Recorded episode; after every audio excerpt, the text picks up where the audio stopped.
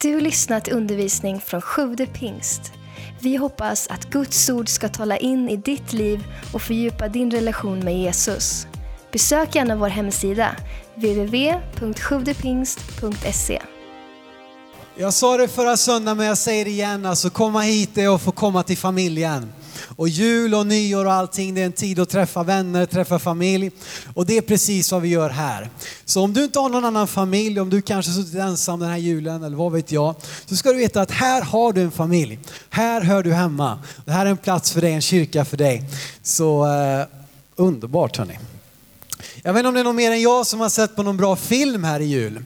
Eh, det hör ju till på något sätt. Julbion eller vad man nu har hittat på. Hur många har sett Star Wars? Den nya Star Wars. Inga spoilers. Jag ska avslöja hela handlingen här nu. Nej, jag skojar. Det har kommit en ny Star Wars här efter x antal år. Episod sju. Vi var såg den här på juldagen. Och ja, det hör till på något sätt att gå på julbio, tycker jag. Ehm, och då är det ju så att i de här filmerna så har man en rad olika roller. Du har en huvudrollsinnehavare. Du har en massa statister, du har en producent, du har en regissör, du har en manusförfattare, du har en filmare, du har en massa olika saker. Så bara tänkte jag lite grann att det är lite grann som våra liv. Att vårat liv kanske är lite som en film. Nu är det inte påhittat utan det sker ju, det är liksom reality T V då kan man väl säga. Men det sker på riktigt. Och så slog det mig, vad har Gud för roll i ditt liv? Vad har Gud för roll i mitt liv? Är han en statist som står lite grann i bakgrunden och, och liksom eh, nickar och hejar lite grann kanske eller går förbi? Är han en, en, liksom en bi, har han en biroll i våra liv? Att han liksom, visst han har några repliker och sådär men, men, men det är inte han som är huvudpersonen. Eller är han kanske regissör i våra liv? Att det är han som får instruera. Att det är han som får leda. Att det är han som får tala om vad som sker härnäst. Och vad vi ska gå, vad vi ska göra, vad vi ska säga. Och det bara blev en liten tanke för mig, en tankeställare. Vad har Gud för roll i mitt liv? Eh, och, och kanske att om man har en väldigt undanskymd roll, om man bara haft en statistroll, eh, om man bara liksom varit, haft hand om rekvisitan eller om man bara, vad vet jag, så kanske det är dags att han får byta roll i ditt och mitt liv. Att han får en lite mer framträdande roll, att han får kliva fram i våra liv och få lite mer att säga till om. Och ett nytt år är ju fullt av nya möjligheter och det kanske låter klyschigt men det är någonting speciellt med nytt år. På något sätt så finns det möjlighet att liksom vända blad, att få ta nya tag, att få känna att oavsett hur året var som låg bakom så måste inte det nya året bli likadant. Eh, och Guds ord bär med sig löften om ett gott nytt år. Det är underbart, det finns löften i Bibeln om ett gott nytt år. Inte bara vilket år som helst, utan ett gott nytt år. Vi ska läsa till att börja här och hitta eh, min, mitt tema för den här gudstjänsten, eller den här predikan, i Psalm sextiofem. Vi ska ta det här och vi sjöng eh, eh, sången faktiskt, den här Du kröner året med ditt goda, bygger på den här psalmen. Eh, så jag bad klassen att de skulle sjunga den och då sa han, ja men den har jag redan planerat. Så att eh, kanske att Gud har någonting, har varit med lite grann bak, manusförfattaren till den här gudstjänsten hoppas jag. Psalm sextiofem från vers två och så ska vi läsa ända fram till vers tolv. Gud, dig lovar man i stillhet i Sion. Till dig får man infria löften. Du som hör bön, till dig kommer alla människor. Syndiga gärningar är mig övermäktiga, men du är den som sonar våra överträdelser. Salig är den som du utväljer och låter komma dig nära. Han får bo i dina gårdar. Låt oss bli mätta av det goda i ditt hus, det heliga i ditt tempel. Du bönhör oss i rättfärdighet med gärningar som väcker förundran. Du, vår frälsningsgud som är en tillflykt för alla jordens ändar och för havet i fjärran. Du ger bergen fasta genom din kraft. Du är rustad med makt. Du stillar havens brus, deras böljors brus och folkens larm. De som bor vid jordens ändar häpnar för dina tecken. Österland och västerland uppfyller du med jubel. Du tar dig an jorden och vattnar den. gör en mycket rik. Guds källa har vatten till fyllest. Du skaffar säd åt människorna när du så bereder jorden. Dess fåror vattnar du och jämnar det som är upplöjt. Med regnskurar mjukar du upp jorden och välsignar det som växer på den. Du kröner året med ditt goda. Du kröner året med ditt goda. Det är ett löfte från Gud att han vill kröna ditt år, ditt år, mitt år, vår församlingsår med sitt goda. Inte med sitt onda. Han vill kröna det med sitt goda. Och jag tycker det är fantastiskt. Och just i detta, när Gud får vattna, när Gud får en framträdande roll i våra liv, när han får vara både manusförfattare och regissör och, och fotograf och huvudrollsinnehavare, och han får vara alltihop, så bär det med sig löften om att han ska kröna året med sitt goda. Jag ska läsa ytterligare här just om detta att vi mätt utav det som han ger i Jeremia kapitel trettioett. Jeremia trettioett. Och det slog mig när vi sjöng namnet Jesus att någon strof där i måste de ha hämtat ifrån en av de här versarna. Jeremia trettioett och vers tretton och fjorton. Om detta ytterligare vad Gud har att ge. Att han vill mätta, att han vill fylla våra liv med sitt goda. Jeremia trettioett, tretton till fjorton. Då ska unga kvinnor dansa och vara glada. Unga och gamla ska glädja sig tillsammans.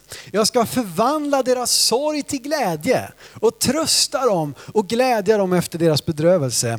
Prästerna ska jag mätta med utsökta rätter. Och Simon och Sven sa amen. Men, och mitt folk ska mättas av mitt goda, säger Herren. Skämt åsido, vi är alla präster i Guds rike. Vi får ha en prästtjänst att offra lovets offer till vår Gud. Men här ser vi då återigen att mitt folk ska mättas av mitt goda. Du vet, i mötet med Gud som vänds förutsättningarna. Ser ni här i texten? De ska dansa och vara glada. De ska förvandla sorg till glädje, ska trösta och glädja. Han ska mätta den som är hungrig. I mötet med Gud så för, liksom vänds hela situationen upp och ner. Och oavsett vad ditt behov är så vill Gud möta dig. Han vill mätta dig med sitt goda. Och det är sådana fantastiska löften att jag, som sagt, jag var lite exalterad där innan och kände liksom, jag brukar känna det ibland när jag känner nu är det en bra predikan på gång, att redan när vi ber är halv elva så känner man liksom innan att ah, men nu vill jag bara få börja predika. Därför att det finns ett sådant underbart löften i Guds ord om vad Gud vill göra med det nya året. Vi ska läsa också, det här var ju också fantastiskt att, att Linda läste en vers som vi nu ska läsa två gånger till och med i, i, i vår gudstjänst redan. Jakobs brev ett och sjutton som är så också viktig i detta. Jag ska förklara ytterligare om en liten, liten stund, men ni ska få lite bibelord här på starten och komma igång lite grann. Återigen löften ifrån Gud. Jakobs brev ett och sjutton. Allt det goda vi får och varje fullkomlig gåva är från ovan och kommer ner från ljusens fader hos vilken ingen förändring sker och ingen växling mellan ljus och mörker. Allt det goda. Det är det som kommer ifrån ljusens fader. Det är det som Gud vill ge till dig och mig. Allt det goda. Han vill fylla våra liv med sin godhet. Och det är så viktigt för oss att komma ihåg vart kommer det goda ifrån och också komma ihåg vart kommer det onda ifrån. Väldigt ofta så blandar vi ihop de här sakerna. Och hur som helst så vill Gud ge allt det goda i våra liv. Han vill välsigna oss med sitt goda. Och det här finns ju också någonting dubbelt i detta för att vi vet också att livet är inte bara liksom en dans på rosor. Det är inte bara liksom en, en, en, som man tar med en klackspark liksom och, och inga problem, inga bekymmer. Vi vet det. Jag tror vi alla här skulle kunna tala om saker som har hänt under tjugo femton som har varit jobbigt på riktigt. Som har varit utmanande, kanske till och med hemskt, fruktansvärt. Det kan finnas en rad olika saker som vi har gått igenom. Och om vi lever med en felaktig gudsbild så kan vi börja få för oss att det är nog Gud som har gett det där också. Det kanske är Gud som har gett både det onda och det goda. Vad vet jag? För om, och det är väl bäst då att ta emot alltihop. För att man kan fråga sig om men allt annat då. Allt som inte är gott. Vad ska man göra med det liksom? Vart kommer det ifrån? Om Gud ger allt det goda, allt annat då, vad, vad, vem, vem ligger bakom det? Och som jag sa så är det så lätt för oss att blanda ihop begreppen. Vi har fått kanske en felaktig gudsbild som gör att när det onda kommer då tänker jag men det är kanske Gud. Och när det goda kommer, ja men det var säkert Gud. Och det blir någon slags fatalistisk ödestro att liksom allt som sker är Guds vilja. Allt som sker är liksom det, det ska jag bara ta emot och det ska jag bara, nu ska jag bara liksom andas in här och, och så vidare. Och inte minst, jag vet inte hur många av er som har varit med och läst våran årsläsplaner av Bibeln. Vi slutade med att läsa Jobs bok och vi slutade med att läsa Uppenbarelseboken. Och så många tror jag har fått Jobs bok om bakfoten när det kommer till just det här. Vi har läst kanske en vers i Jobs bok. Det står Herren gav, Herren tog, lovat var Herrens namn. Och på det så bygger vi en bild av Gud. Av att han ger nog både gott och ont och han både ger och tar. Och vi ska alltid lova Herren och det ska vi absolut göra. Men det som är så viktigt är att läsa Jobs bok till slutet. Att inte tröttna i allt tjabbel. I trettiofem kapitel så håller vännerna på. Det är Elifas och det är, sen ska Job svara och sen ska hans kompis svara. Och de säger att du är, du är helt ute på fel spår och du är helt fel ute. Och så här ligger det till och så här är Gud och så här är nog Gud. Och det här är varför du har varit med. Och det liksom blir bara ett sammelsurium. Så jag förstår om man framåt kapitel tjugotvå, tjugotre, tjugosju, tjugoåtta, trettio. Att man, jag ger upp nu. Det enda jag fick med mig det var att Herren gav, Herren tog och lovat vara Herrens namn. Uff, liksom. Men om du tar det igenom fram till de sista kapitlen tills Gud börjar tala. Det är bra ibland att vänta tills Gud börjar tala. Och inte bara nöja sig med vad andra människor säger om Gud. Utan låta honom få tala in i våra liv. Och när han dyker upp mot slutet där.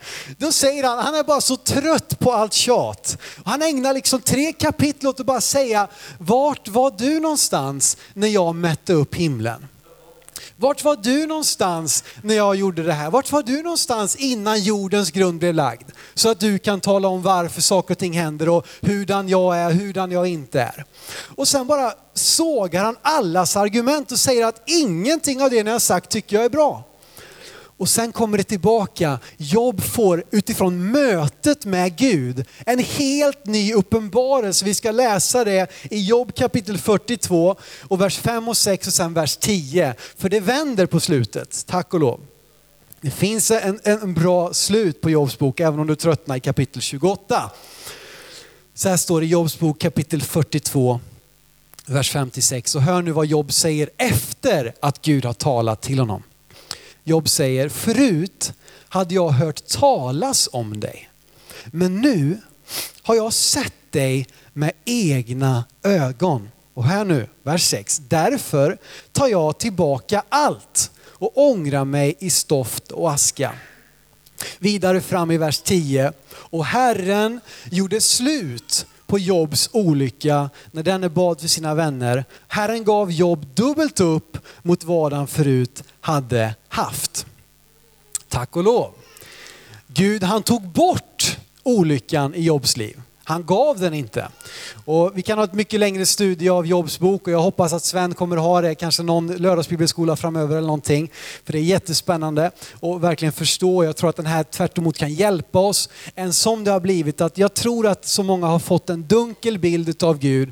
Att det kan lika gärna vara så att det är Gud som skickar sjukdom som att det är något annat. Det kan lika gärna vara så, liksom, det blir en sån konstig bild av Gud. Men kom ihåg Jakobs brev ett och sjutton. Allt det goda, det är det ljusens fader ger. Det betyder inte att inte allt annat också finns. Men det betyder att vi måste komma ihåg vem som ger vad. Och Gud vill ge av sitt goda. I Efesierbrevet kapitel sex står det om, om Guds vapenrustning.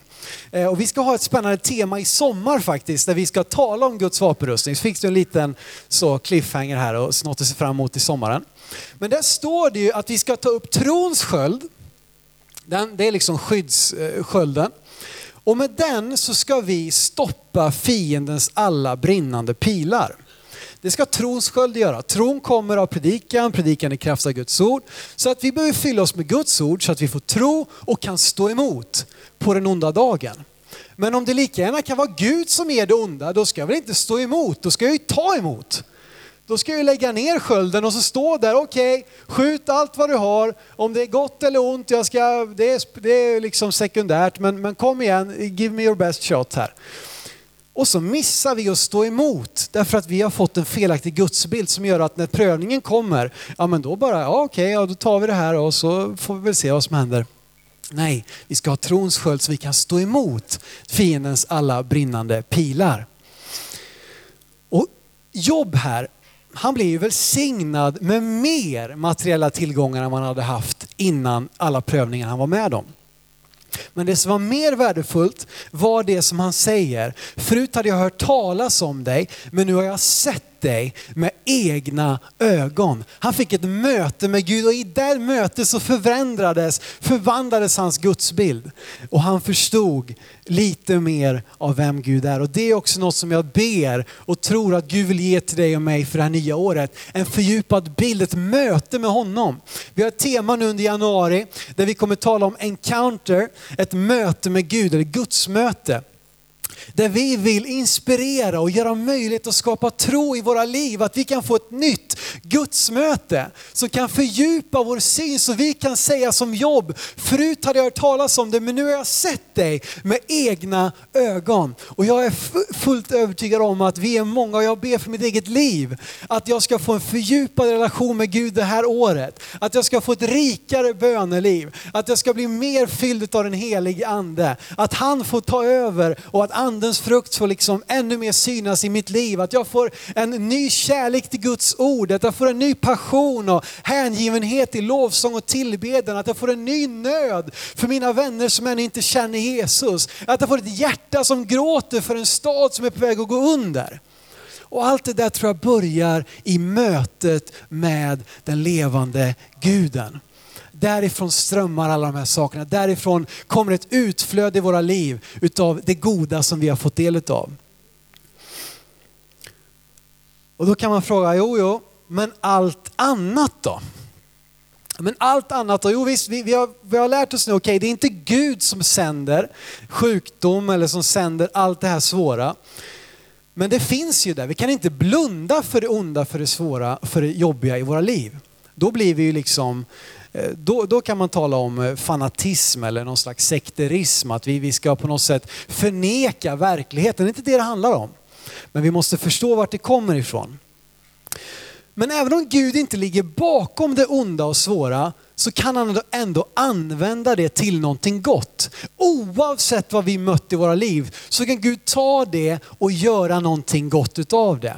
Därför att det är sån han är. Han är inte som, som djävulen, en som stjäl och slaktar och förgör. Han är en som skapar. Han är en som gör någonting nytt. Han är en som tar det trasiga lerkärlet och formar det på nytt. Han är en som, som föder människor på nytt. Han är den som låter det börja spira igen där det har varit ödemark. Han är den som sänder regn till ett torkande och törstande land. Det är det Gud gör. Och då kan det som har varit så tungt och svårt och jobbigt i våra liv, med Guds hjälp så kan han vända det till någonting underbart. Romarbrevet åtta och vers tjugoåtta. En vers som jag tror att många av er kan utan till.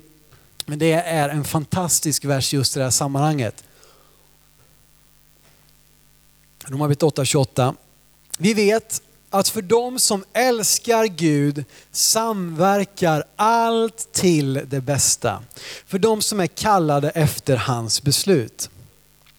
För de som älskar Gud samverkar allt till det bästa. Det betyder inte att allt kommer ifrån Gud. Men det betyder att oavsett vad vi har gått igenom, vad vi får möta, vad vi bär på, så kan Gud ta det och göra någonting nytt utav det.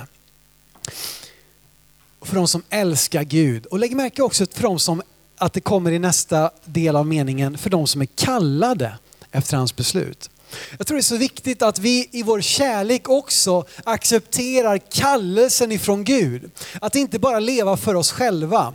Att inte bara så att säga se till vårt eget. Utan jag tror att en del i att vi så att säga ska få, få uppleva Herrens goda, att vi också accepterar den kallelse. Att vi låter honom föra oss och leda oss dit som han har tänkt. Att vi inte bara älskar honom så att säga för vår egen skull. Utan att kärleken till Gud också får resultera i ett utgivande liv, i att vi lever för vår nästa, att vi lever och tjänar Gud med glädje.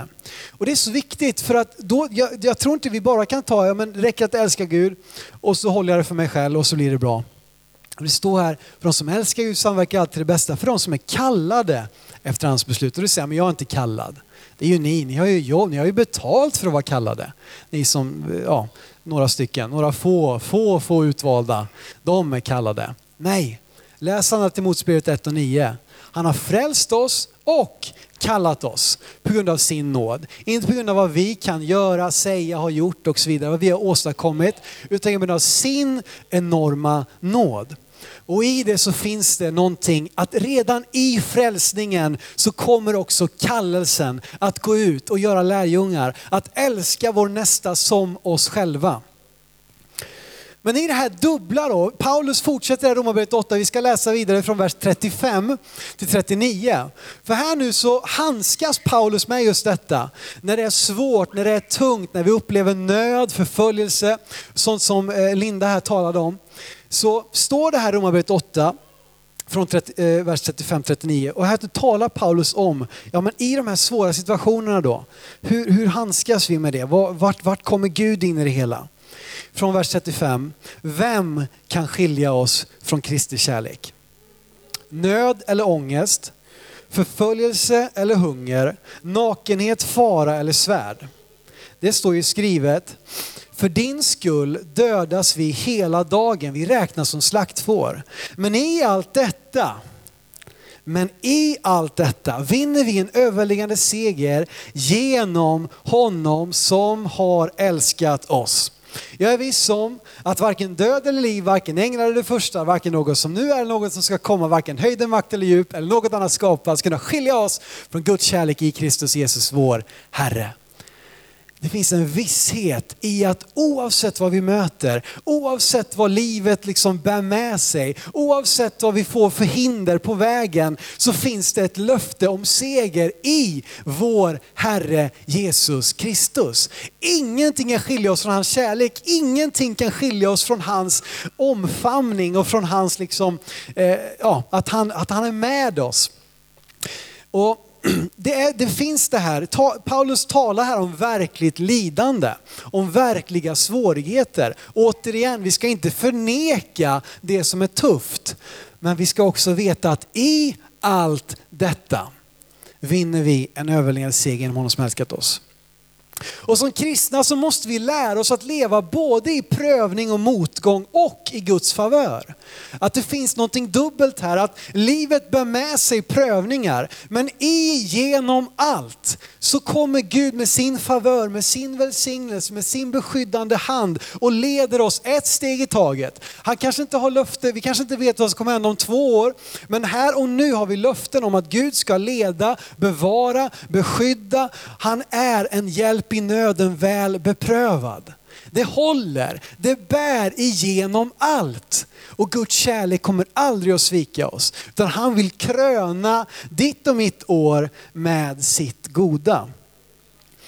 Men vad är då våran del i det hela? Jag talar lite grann om att det är viktigt att inte bara ha kärleken till Gud för oss själva, utan att det får ett utlopp i ett tjänande, i en kallelse för Guds rike.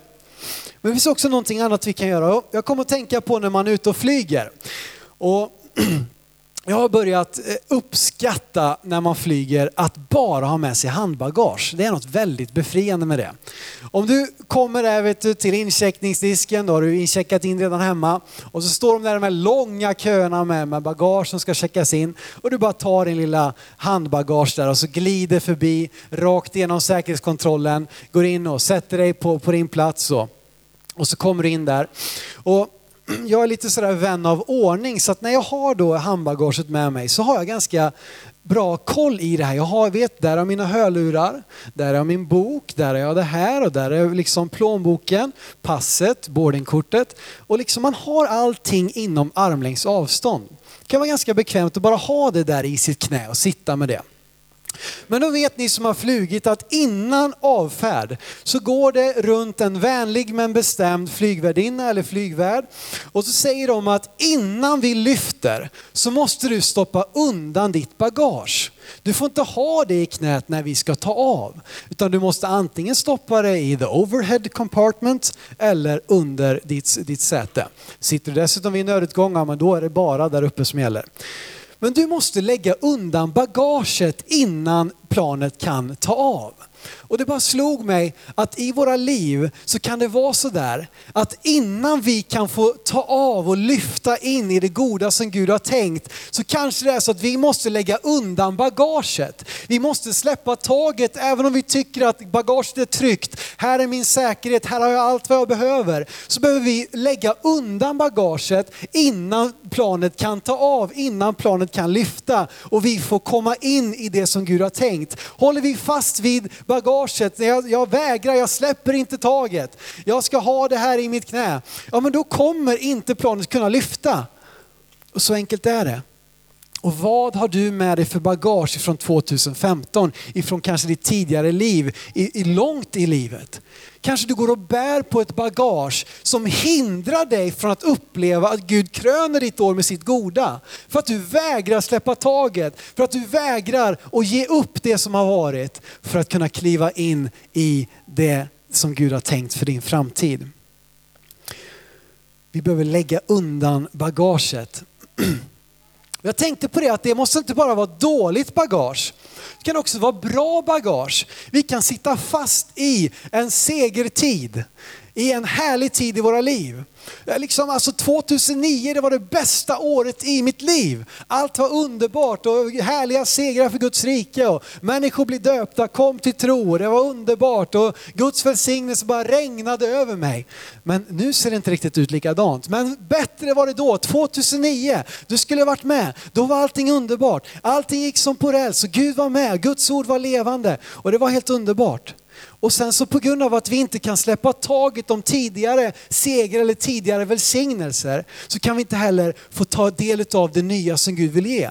Så jag tror att vi måste helt enkelt öppna dagen och precis som Linda sa här, sjunga den här sången. Jag behöver dig mer idag än jag behövde dig igår. Oavsett om igår var en dag full av prövning, full av besvär, full av tuffa grejer, eller en dag full av seger, full av härliga saker, framgångar och välsignelser, så behöver jag det mer idag än jag behövde igår.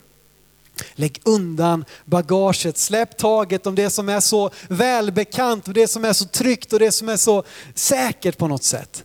Lägg det där uppe eller där nere eller där bakom, eller varför inte checka in det så du blir av med det helt, och så kan du få ta av, lyfta, se planet, ta av in i det som Gud har tänkt för ditt liv.